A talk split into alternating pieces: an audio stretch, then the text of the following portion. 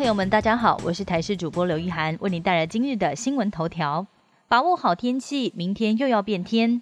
台北市大安森林公园杜鹃花季开跑，碰上周末假期，吸引好多人都前来。民众纷纷把握好天气，因为周一又有蜂蜜要接近了。东半部偶尔会有短暂雨，山区在午后也有降雨的机会。而到了礼拜四入夜，随着东北季风增强，北部东半部地区的水汽增加，而中部山区也有可能会有零星短暂降雨。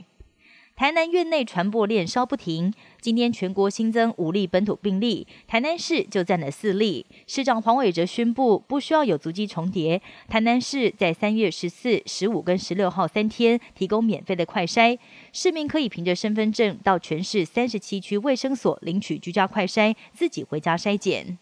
新制教照第九天，陆军六军团二栋六旅在今天早上在桃园大钢靶场进行了六式破炮的模拟射击训练，要让赵员熟悉武器操作要领。而经过多天训练，也即将迎来解照。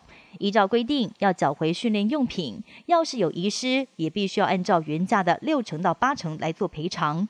除了几百块钱的迷彩服之外，最贵的三级抗弹板要价三万多元。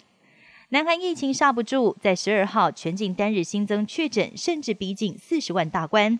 现在平均每一百三十个人当中就有一个人中招，但境外移入个案少，让南韩政府决定从三月二十一号开始，入境南韩只要完成两剂疫苗施打满十四天以上，一百八十天内就不必再隔离七天。另外，日本目前实施防止疫情蔓延措施的十八个县市，由于确诊数缓步减少，也有机会在三月二十一号全面解封。